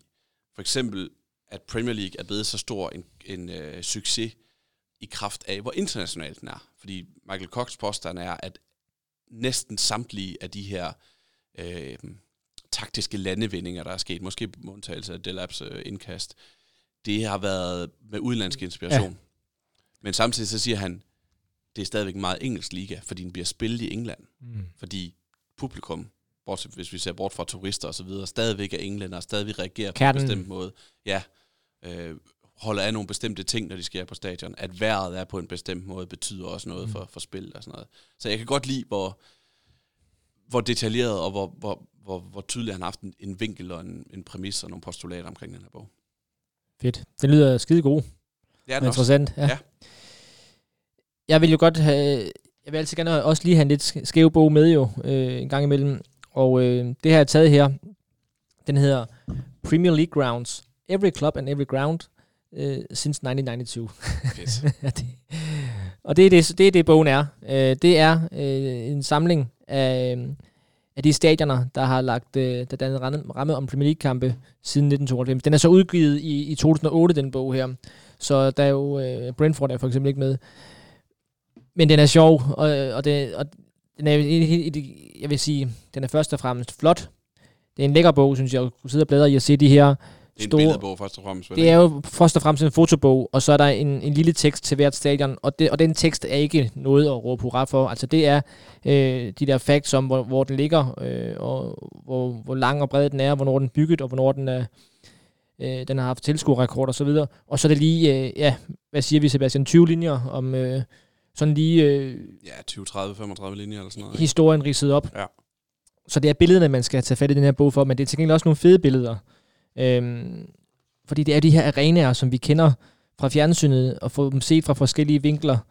Øh, og, og også se nogle af fortidens øh, billeder. Du kan se det her fra, øh, fra Chelsea's hjemmebane, Stamford Bridge i 1920, det her fra, hvor fedt det ser ud Mm. i, i sort-hvid øh, og uden tag, og hvor tribunerne, tribunerne bare er proppet. Og vi skal, vi skal også sige, at det er en, det er en aflang bog, det her. Ja, den, altså, den er sådan lidt mærkelig form. Ja. Øh, Den er meget, den er, den er meget lang.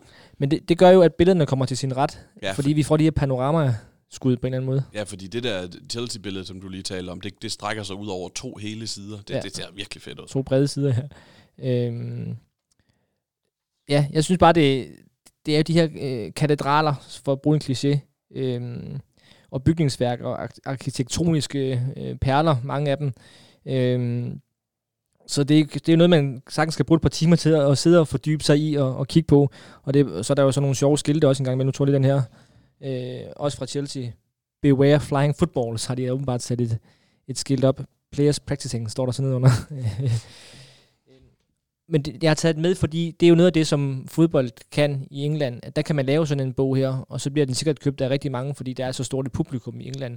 Så der kan man meget, godt, meget i høj grad udgive smalle bøger. Og det her er jo en smal bog, fordi hvem gider have en bog om, øh, og, med billeder af, af beton i virkeligheden? Det, det gider jeg, fordi det er jo fodboldkultur. Mm. Og det, det er jo noget af det mest engelske, synes jeg. Det er jo et stadion. Ja. Det er jo fordi, jeg er fodboldnørd, men jeg kan jo ikke tage en, til en engelsk by uden lige at finde ud af, hvor ligger stadion, og hvornår kan jeg besøge det. Øhm, det minder mig om, det er så ikke England, men jeg var engang i, i Skotland med en, med en veninde på Interrail, hvor vi var ude i en eller anden øh, by langt ude på, på landet Fort William, tror jeg, den hedder. Og øh, der måtte vi også lige forbi det der lille fine øh, stadion, de havde for, for at se det. Så det er også en bog til, til groundhopperne, selvom det her jo ikke er de, de skæve stadions, det er jo alle de store, Old Trafford og så videre, så synes jeg bare, det, det også er engelsk fodbolds sjæl, øh, sådan en bog her viser frem. Jeg har jo en drøm, Martin, om, at på et eller andet tidspunkt, så skal du og jeg... Du, vi har jo aldrig været fodbold. øh, Vi har jo aldrig set fodbold øh, i England sammen. Nej, Det skal vi gøre, og så tager vi øh, en mixer med, og så laver vi bold og bøger on tour. ja. Det bliver en, en gang på den anden side af de episode 50, tænker jeg. ja, det tænker jeg, det synes jeg er en god idé. Øh, over at se fodbold, ja. Over at se boghandlere. Ja. Præcis. præcis. Ja. Det synes jeg er en god idé. altså, vi skal på stadion, vi skal på pop, vi skal have fish and chips, og vi skal i den grad i, bog, i en boghandel. Ja. Ikke Men- kun én. Præcis. Men det, det, er jo det, det er jo svært at, at sådan sidde og fortælle en hel masse om en billedbog. Øh, men, men jeg synes, at, at man skal prøve at finde sådan en, om ikke den her bog, så en bog af den her type. Fordi det er sjovt at, at sidde og kigge på de her, hvordan har de bygget det, hvad er sæderne, hvordan er parkeringspladsen. Altså der, der, kan, der er mange sjove detaljer at lægge mærke til. Øh, nu slår jeg igen lige op på Craven Cottage, hvor jeg selv har set en kamp engang. Og det er jo bare så fedt, at den ligger lige op og ned af Thamesen. Mm. Altså det bliver ikke mere London, vel? Så da, tribunen slutter jo, hvor, hvor floden begynder. Ja. Og jeg kan godt huske det, jeg var så fascineret af det, og, og de spiller London Calling, når de løber ind, og By the River og alle de der ting, øh, som, han, øh, som de synger i den sang. Øh, det er Premier League for mig, det er jo og grund der, hvor de bliver spillet, som du også lige var inde og, og se. Det er jo det, der gør det til den engelske liga, det er, at de bliver spillet på de der stadioner i England. Så øh, ud at finde en billedbog, om ikke, om ikke øh, den her så en anden, men jeg kan i hvert fald anbefale Premiership Grounds, Every Club and Every Ground since 1992. Klasse, den vil jeg gerne have stående. Mm. Jeg ved aner ikke, om det er sådan en, der kan... Nej, jeg tror, jeg har fundet, sagt, jeg tror også, jeg har fundet den øh, antikvarisk en gang, øh, eller jeg tror ikke, det er en, jeg har slæbt med hjem, med hjem fra, fra England, faktisk, så jeg ved faktisk ikke helt, hvor jeg har den fra. Cool. Skal vi gå videre? Ja. Den næste bog hedder The Club, How the English Premier League Became the Wildest, Richest, Most Disrupt- Disruptive Force in Sports. Er skrevet af Joshua Robinson og Jonathan Clegg, og den er fra 2018. Og hvis uh, The Mixer, som jeg talte om før, var den sportslige udvikling, så er The Club den økonomiske og den forretningsmæssige udvikling. Altså, den, den handler om tv og ejerforhold og stadionudvikling. og, og der er noget at skrive om, fordi der, der står et sted i den her bog, at indtægterne er steget. Premier Leagues indtægter, indtægter samlede omsætning, øh, ikke indtægter, omsætning, er steget med 2500 procent siden 1992. Så det er et, en bog om det der løbske lokomotiv af en succes, som, som Premier League er, på, også på den, altså den økonomiske front. Ikke? De to forfattere er begge to vokset op i England, og de skriver begge to for Wall Street Journal, og den ene bor i USA, den anden bor i Europa. Og det er sådan min fornemmelse, at den er skrevet til et amerikansk publikum, den her Okay. af flere årsager. Øh, de, de understreger godt nok, at vi, vi, vi bruger soccer eller fodbold, hvor det er relevant, men der står rigtig meget soccer i, det vil man jo ikke gøre i en, Nej. en europæisk bog. Og så er den meget sådan, det bliver penslet ud. Vi starter meget fra bunden. Altså, der er sådan en sektion, hvor der er en nedryk, altså, den, der er tre hold, der rykker op, og tre hold, der rykker ned. Fordi det kan man jo godt være nødt til at forklare amerikanske læsere, ikke? Ja, det er klart. Og så står der også på et tidspunkt, så står sådan nemlig lidt, en hollandsk fløjspiller ved navn Mark Overmars, hvor vi andre nok vil sige, det var bare Overmars, ja. eller den hollandske fløjspiller Ja. ja. Mark Overmars. Uh, men den er velskrevet, den er sjov, der er nogle sådan fine, fine kyniske jokes i undervejs. En, jeg skrev ned. It looked as if, det, det var om, om nedturen i 80'erne øh, for, for, for, for fodbolden. Igen det med slum sport. Øh, I slum stadiums played for slum people. Mm. It looked as if soccer was finally headed the same way as classic Victorian pastimes of bear baiting, bare knuckle bo- boxing, and colonizing far-flung territories in the name of the crown. meget fin, meget fin joke, synes jeg. Så det er sjovt at følge med i. Der er sådan, uh, David Dean, den gamle Arsenal-ejer, har sådan en besættelse af stadiontoiletter. Og det er sådan, det er sådan et tema nærmest gennem hele bogen. Det, det er ret sjovt at læse. Og ret sjovt at følge undervejs. Øh, og så er det meget detaljeret. Hver gang der er et møde i den her bog, og der er rigtig mange møder mellem investorer og tv-ejere, øh, øh, eller hvad hedder det, øh, tv-selskaber, der skal købe rettigheder osv., så, så hører vi sådan, hvor, hvor ligger restauranten? Hvad er det for en restaurant? Er det en japansk restaurant i Soho, eller hvad kan det være, ikke?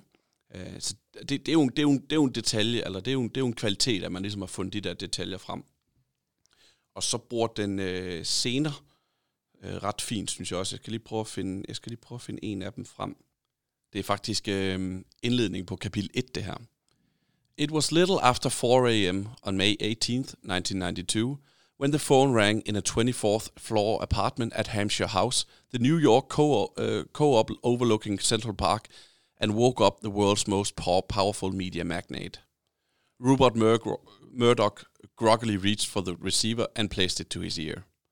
The voice barked at him from 3,500 miles away, far too loud for this hour of the morning. We're going to need to put another 30 million pounds on the table. Murdoch let the information sink in. The thick twang on the line belonged to Sam Chisholm, a cantankerous New Zealand-born executive Murdoch had installed to turn around B Skype, B, his fledgling uh, British pay TV network. And the table in question belonged to the owners of England's top soccer teams, who were neo- negotiating the sales of live TV rights to the match to their matches. 30 million was a sum that Murdoch could ill afford. Så der er, jeg, jeg er ikke sikker på, at forfatterne ved, om han talte for højt i telefonen, Nej, og hvordan Voice Rupert. Murdochs stemme, stemme var, da, Mm. da han tog telefonen midt om natten der. Men det er en meget god detalje. Det er noget meget ja. fint, sådan, at man bygger en scene op, ikke? Præcis. Det kan jeg godt lide. Øh, der, jeg fandt sådan enkelte fejl i den, eller jeg har fundet enkelte fejl i den, når jeg har læst den. Og så er der nogle anekdoter, som man bliver træt af at læse i alle Premier League-bøger. Altså for eksempel, at alle Premier League-bøger skal skrive om, når Manchester United købte Erik Cantona. Mm. Men så er der også ting, der er nye for mig, øh, som for eksempel, der er sådan en fin detalje med, at da Bradford rykker ned i 2000, så har det... Øh, nej, undskyld, de rykker... Det er nemlig det der pointen, de rykker ikke ned. De overlever på sidste spilledag ved at slå øh, Liverpool 1-0. Så har det nærmest katastrofale konsekvenser i fire klubber.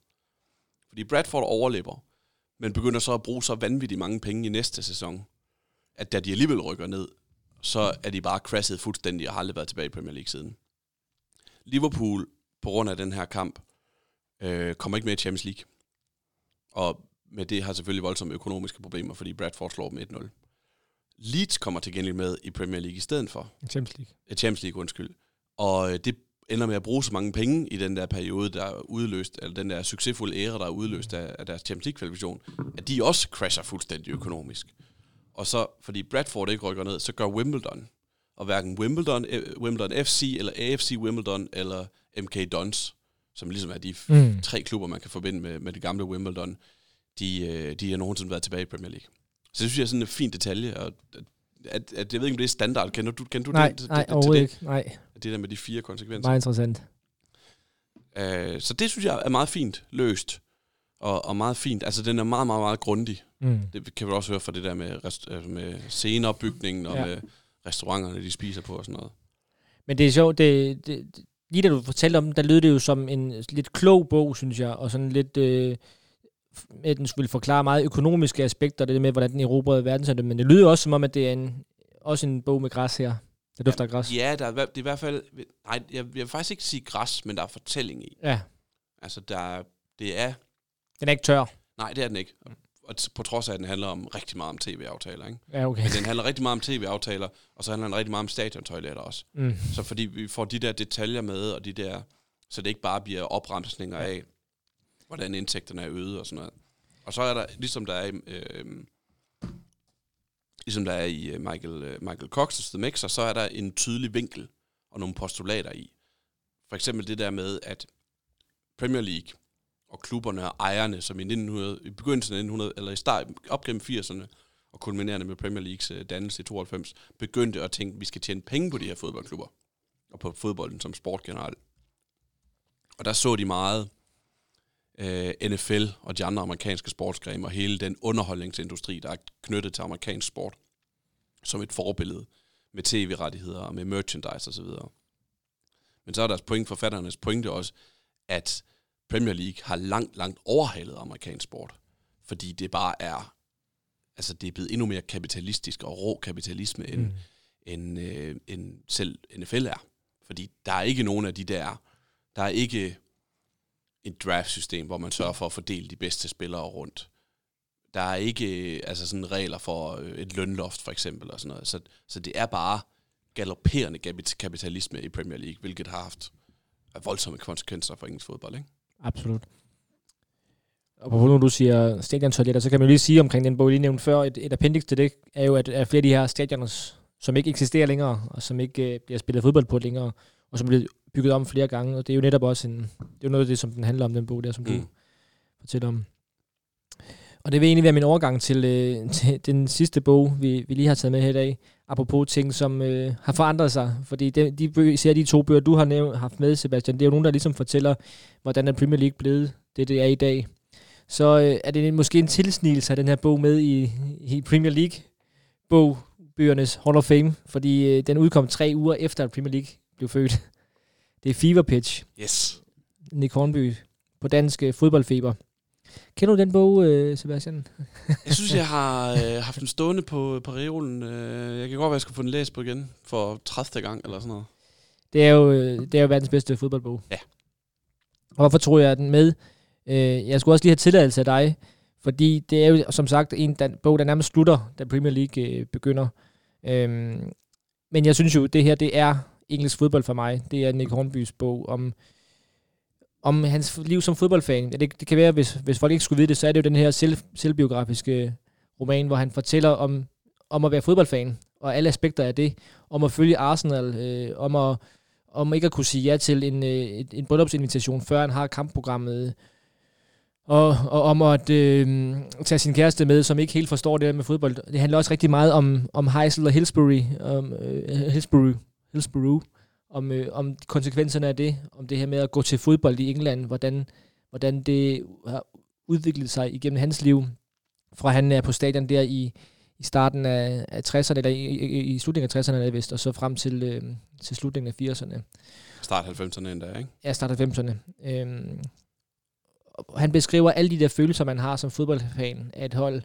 Hvordan øh, sejrer tankerne om, om, øh, om trænerens dispositioner, det der med at idealisere en, øh, en grandvoksen mand. Jeg elsker hans, øh, hans øh, kapitel om øh, Charlie George for eksempel, eller hans sådan, gennemgående, stikker Charlie George jo så, så frem. Liam Brady er en af hans store, øh, Ja, så. ja, som, som lagde bolden ind til Søren Mål. Er det Søren Mål herned? Øh, ja, Søren Mål Jensen. Ja, I, i, i Lyngby-kampen, ikke? øhm, nej, så det, det, den kan jo det hele, den her bog her. Og, og derfor synes jeg også, den hører med til, øh, til en udsendelse om, om bøger om Premier League eller om engelsk fodbold. Fordi den, øh, den fortæller alt det, om ikke hvad engelsk fodbold er, så i hvert fald hvad det var. Og det er måske lidt af pointen, fordi øh, Nick Hornby har jo, er jo tit blevet interviewet om den bog her. Blandt andet er det her 20 års fødselsdag, nu har den jo så også. Den er jo også 30 års fødselsdag. Øh, og han siger jo, at øh, han er bekymret over den udvikling, der har været, og han er bekymret omkring, om en 10-årig dreng i dag kan, kan få særlig samme kærlighedsliv til en fodboldklub, som han selv havde haft, da han blev forelsket som, øh, som 10-12-årig. Øhm, fordi det har udviklet sig sådan, og fordi det ikke sådan lige er til at få billet, og man ikke lige kan tage, tage toget øh, fra, fra London til, øh, til, til Manchester på en, øh, på, på en søndag eftermiddag øh, alene, fordi det, det koster mange penge, og fordi det, samfundet har udviklet sig, som det har gjort, og, og de her ting. Øh, så det er jo også et billede i, hvordan det var før Premier League, kan mm. man sige. Øh, men den er jo bare fremragende. ja, og jeg synes jo netop, at som du siger, det er den bedste bog om at være fodboldfan, der er skrevet, og alle følelserne omkring det osv. Men, men det er jo også en historisk bog, mm. fordi som, han har netop, han har Hillsborough set gennem hans øjne, Heisel set gennem hans øjne. Der er også der er kapitler om om det med druk til fodbold. Der er kapitel om huliganisme. Der er kapitel om, at tv er gået ind, og øh, hvad det betyder med, med, med tv-rettighederne. Der er kapitel om stadionerne, særligt. Der er rigtig mange af, ikke? og stadionernes udvikling osv. Så, videre. så det er rigtig meget, hvad var det for nogle ting, der skete, som førte til, at Premier League udkom simultant med, at den her bog blev udgivet. Ja, han, han bruger faktisk rigtig lang tid om at, at, at beskrive den her Taylor-rapport, der jo kom i kølvandet på Hillsborough, altså øh, hvilke, hvilke øh, konklusioner den havde gjort, og hvad de konklusioner så havde af konsekvenser for, for engelsk fodbold og dens tilskuere. Så øh, det, det, det er jo interessant i sig selv, men jeg synes jo, man skal læse den, fordi man, hvis man har, hvis man har, øh, hvis man som de fleste har et, favorithold, så vil man genkende utrolig meget af, hvordan øh, man oplever sover og fiaskoer. Og det er jo det her øh, skønne kapitel om, øh, om Arsenals mesterskab i 89. Det hedder jo bare den, des, den bedste dag i mit liv. Det hedder det kapitel. og, og, han, og han har den der selvironi, men samtidig er han også dybt seriøs i, i mange, på mange områder, og jo tager sporten seriøst. Og det har han jo også fortalt mange gange, at dengang han ville udgive den bog her, der fik han jo at vide, apropos det der citat med, med slum people, at uh, fodboldfans læser ikke bøger, og der er ikke nok læser i at udgive en, en, en fodboldbog øhm, på, på, på den måde, du vil gøre det. Øh, men det, her, det modbeviser den jo, for den blev mega populær, netop fordi fodboldfans jo findes i alle afskygninger. Øh, og jeg synes, han, han øh, jeg har ikke valgt at læse noget op, fordi man skal læse hele bogen. den, er, den, er, den er simpelthen så god, og han, man kan spejle sig i så mange ting, og man smiler og griner tit, øh, synes jeg, når man læser den. Måske ikke 6. 7. gang, men i hvert fald øh, de første par gange, man læser den, så, så har den bare alle de der vidunderlige øh, beskrivelser, som er så genkendelige. Mm fremragende valg og, og oplagt, fordi den, den hænger bare så godt sammen med, med Premier League. Ja, det synes jeg. Så mangler vi kun ønskesedlen. Ja. Vil du lægge ud her? Nu startede jeg med siden sidst. Det kan jeg godt. Jeg har set den lå på bordet, den der. Ved du, hvad det er? Nej. Verdensmester, verdensmesterdigte 2018. Ytret af Morten Brun under VM, 1908, VM 2018. Redigeret af Niels Østergaard Munk efter VM i fodbold 2018. Hvad var det en fed bog? Fantastisk. Det vidste jeg ikke fandtes. Nej. Altså, jeg blev gjort opmærksom på den i et uh, tweet fra vores uh, Mediano-kollega Asger Hedegaard Bøje, der laver fodboldmagasinet her på, på Mediano. Faktisk også på Mediano 2, den feed, du lever til nu. Og det er simpelthen en digtsamling baseret på Morten Bruns kommentar under VM i 2018. Og det lyder også som noget, som Asger Hedegaard Bøje kunne øh, anbefale. Ja, præcis. Og Morten, han er jo en, Morten Brun er en rigtig god ven af podcasten, og, og så er han jo også en, jeg synes er skide god til sit arbejde, så jeg synes, det den skulle vi have med her. Også fordi, jeg kan godt blive fascineret af de der sære retninger, som fodboldlitteratur, og måske fodbold i det hele taget tager. Ikke? Tænker du, Martin, tænker du nogensinde, om vi løber tør for ting at tale om? Eller frygt, har du nogensinde den frygt? Ja, man kan godt, man kan godt have frygt nogle gange, men ja. så, så er vi sammen, så tænker jeg, det kommer vi aldrig til at få problemer med. Nej, for så kommer der nemlig en bog om et essay, som vi har talt om tidligere, forestilling om Patrick Mortensen, ja. om Patrick Mortensen fra AGF som det moderne mandeideal. Ikke? Ja. Og så kommer der en bog som den her. Og det er på dansk, det er så vildt. Ja, så kommer der en, en bog som den her, et, en digtsamling baseret på, hvad Morten Brun har siddet og sagt øh, til, på Danmarks Radio, var det på DR i, i under VM 2018. Altså, hvem skulle have troet, at fodbolden ville finde et afled i det? Altså, ja. hvad en kommentator har sagt under en slutrunde, en måned i, i, for, for nogle år siden. Jeg synes, det var en original idé, det her. Altså, det, da jeg så ja, det, det at den fandtes, så måtte jeg bare, så ja. måtte jeg bare have den. Uh, jeg skrev til uh, forfatteren, Niels Østergaard Munk, og han er billedkunstner, øh, og han ville, have, han ville godt sælge mig bogen. Det var, den, det var det faktisk det sidste eksemplar. Nej, det er løgn. Ja, jeg er sidder og skal gang med at formulere en mail, mens du taler. Øh, det var den sidste. Jeg var så heldig. Jeg, fik, jeg køb, skrev til Niels, fik lov at, om jeg mødtes med ham, købte det sidste eksemplar, og fort, han fortalte lidt om, hvad det, hvad det gik ud på, det her. Det gik ud på, at han havde siddet øh, i 2018, havde set VM, og så havde han hørt sådan en spoken word øh, plade af den digter, der hedder øh, Peter Laugesen, og samtidig så har han set, øh, samme sommer, så har han så og set alle de her kampe, og de der digte smeltede ligesom i hans hoved sammen med Morten Bruns kommentering. Så han tænkte, det kan man få noget ud af. Så han lavede lydfiler på sin computer af samtlige kampe, hvor Morten Brun han kommenterede. Og så sad han og hørte dem. Ikke så, video, ikke så billederne ved siden af. Han hørte bare, hvad der blev sagt. Øh, og så skrev han ned på sin skrivemaskine. Den er skrevet på skrivemaskinen. Okay. Og ført, så ført over til computer. Men det er derfor, hvis du ser, alt er med småt herinde i. Ja, ja. Det synes jeg er normalt er træls, at alt er med småt. Men, øh, men jeg synes, det er sin charme. Det er, fordi han skrev det på skrivemaskinen, og så følte han ligesom, at den, den feature ville han tage med over, da han, da han revskrev det på computer. og så har han lavet digte ud af det. Af de ting, han, han sad og hørte og skrev ned på sin skrivemaskine. Så er spørgsmålet, om det fungerer. Hvis jeg tager, hvis jeg lige tager de to Nej, første. du, har, du har ikke læst den endnu. Det er på din ønskeseddel. Ja, jeg har bladret lidt i den, ja. må Ja. jeg sige. Jeg bliver nødt til lige at sige, at jeg har, jeg har bladret i den. Altså, først, de første to digte. Ja, det er ærgerligt, at Richie ikke lige ser fordelsreglen. Det er et godt indgreb for en ung mand at lave i så betydningsfuld en kamp. Det er sådan lidt banalt, synes jeg. Der er det mere bare en gimmick. Men hvis jeg lige springer om, så det her det er på side 5 og 6. Hvis jeg så springer om allerede på side 8, så skal de afsted.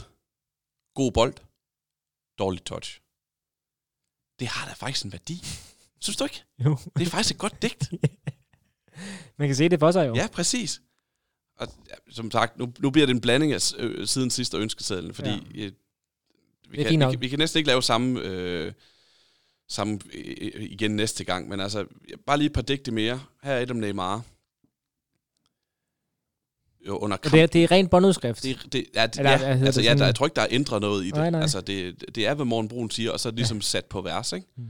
Så det her, det er, øh, hvad Morten Brun sagde om Neymar under øh, Brasilien-Costa Rica. Vi sidder og vurderer ham i vores sofaer og kommentatorbokse. Men ved du hvad? Det er også et menneske, ham der, Brasiliens nummer 10. Det pres, han er under, det kan du simpelthen ikke sætte dig ind i. Altså, og jeg har endda været træner for Sønderjyske. Det er helt suverænt, det, Det er der. skide godt. Det er jo det, kunne, det er Jørgen Let. Altså, jeg, jeg, jeg, det er jo, jeg købte den, fordi jeg tænkte, det er en fed gimmick, det her. Det er en sjov idé. Ja. Men det har jo en værdi. Fuldstændig. Det er jo gode digte. Fremragende, det der Neymar der. Ja. Og der er endnu et, som er virkelig godt. Jeg, hvis det, jeg ved ikke, om du gider høre Jo. det. Det er for langt. Okay. Eller om det er for langt. Jeg tager det. Det er langt. Det er en, men, vi kommer til at lave en kort udsendelse i dag. Den er under halvanden time. ah, okay, fedt nok. Så kommer der et langt digt her. Om, øhm, det er for at sige, det, det, det er markeret, hvornår de er fra. Det her det er fra England, Panama. Og det er altså også en charmerende historie om det, jeg vil kalde Panamas gamle mænd. For det er det jo. En gylden generation for Panama, det her. Godt nok er de slutrunde debutanter, men de har været så smerteligt tæt på at kvalificere sig ved en tidligere lejlighed. Og det var i 13 mod USA, hvor de fører indtil overtiden. Så scorer USA to gange, og så fik de ikke den ekstra playoff-kamp mod New Zealand, som de 100% sikkert ville have vundet. Og det er det, nu pynter jeg lidt på historien. Jeg forestiller mig, at de sidder i omklædningsrummet, altså den her gyldne generation. De er 33, flere af dem. Nogle er 32. De er sådan 6-7 gamle mænd, og hvor man vil sige, okay, der røg den sidste chance. Der forestiller jeg mig bare, at de har kigget på hinanden, og så har de sagt, nej, vi giver det et skud mere. Og det er charmerende, at de er her nu. Blas Perez på 37, Baloy på 37, Roman Torres på 32, målmand på 36, Tirada på 35. Det er en god historie, og den er dejlig at fortælle. På bagkant af en anden halvleg, hvor jeg synes, at Panama godt har kunnet være sig selv bekendt. Det er jo helt vildt. Vi sad i går og snakkede om Belgiens gyldne generation, at det skal være nu, for der kommer ikke en chance mere. Det gjorde der altså for Panamas gamle drenge, Baloy og company. Det er også fremragende. Det er virkelig fedt. Det er skide godt set Ja. af, Ja. af, af Niels Østergaard Munk, og, Ja, og, og virkelig gøre det her, og set. rent faktisk lykkes med det. Ja. Det synes jeg, det. Jeg synes, han er lykkes med det, det jeg det er så indtil stærkt. Ej, er det fedt. Som sagt, øh, jeg købte den sidste eksemplar, han havde, så medmindre der kommer så stort et pres på Niels Østergaard Munk, fordi vi har, øh, vi har omtalt den her i Bold og Bøger. Jeg, kunne godt, jeg ville godt kunne lide, hvis vi havde den effekt. Ja, det vil jeg sige. Så, så tror jeg, den bliver svær at finde derude. Øh, men jeg synes, jeg vil omtale den alligevel, fordi jeg vil bare nævne, at det her, det findes, og som også der er glad for fodboldlitteratur, så er det så fedt, at det findes.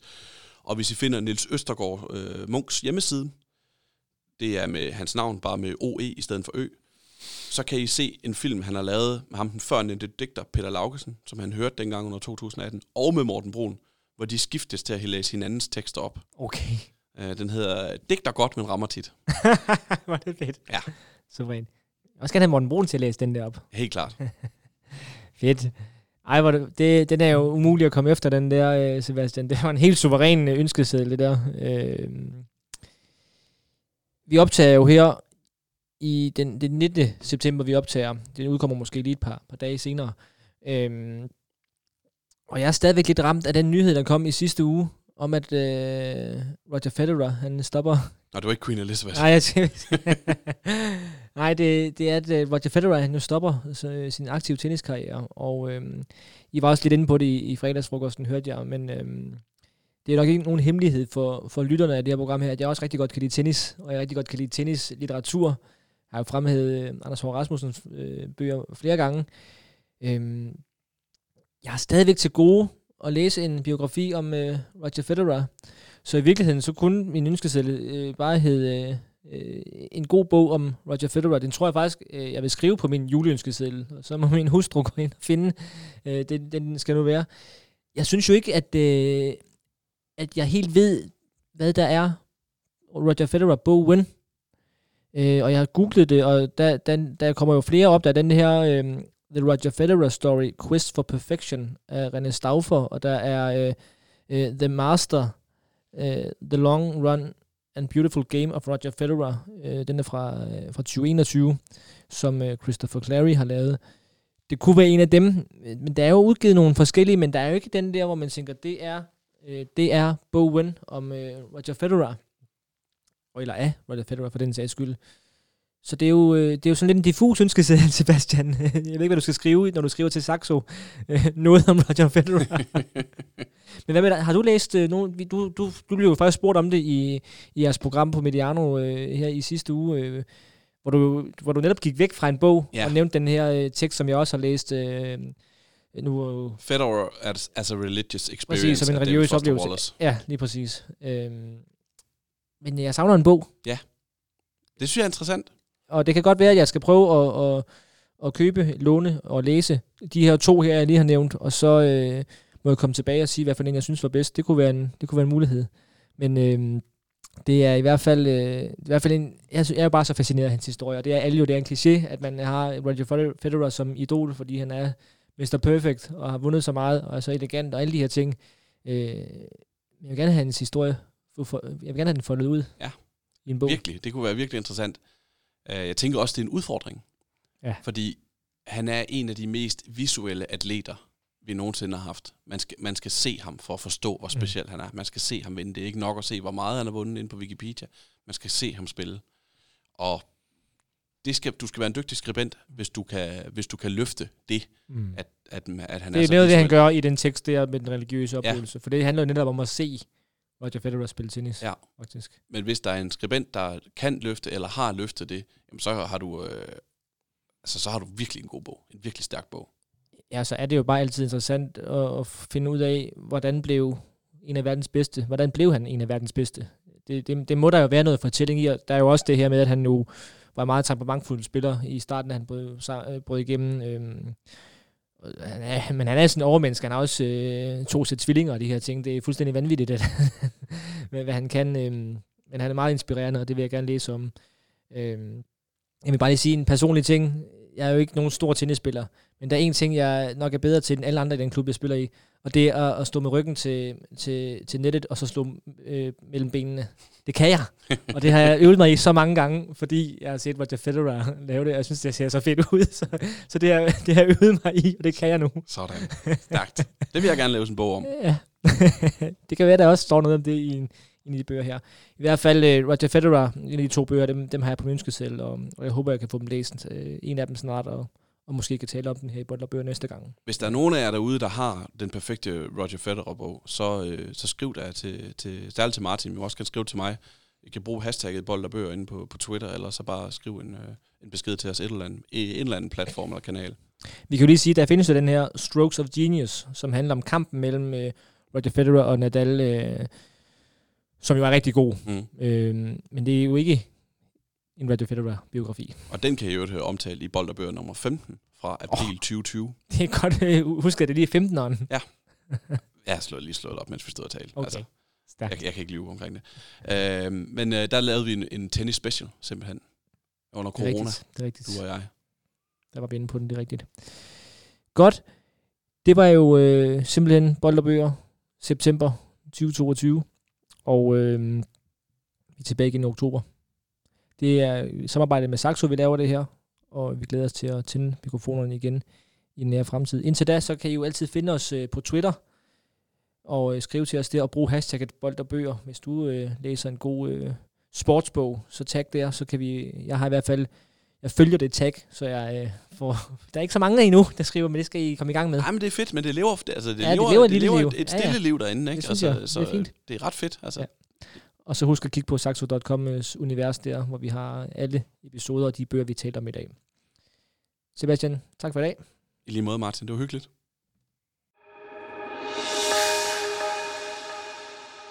Udsendelsen, du lige har hørt, var produceret af Mediano Media og lavet i et samarbejde med Saxo.com. Husk, at du kan bruge koden Bold og Bøger og få fri fragt på alle bøger, når du handler på Saxo.com. Tak fordi du lyttede med.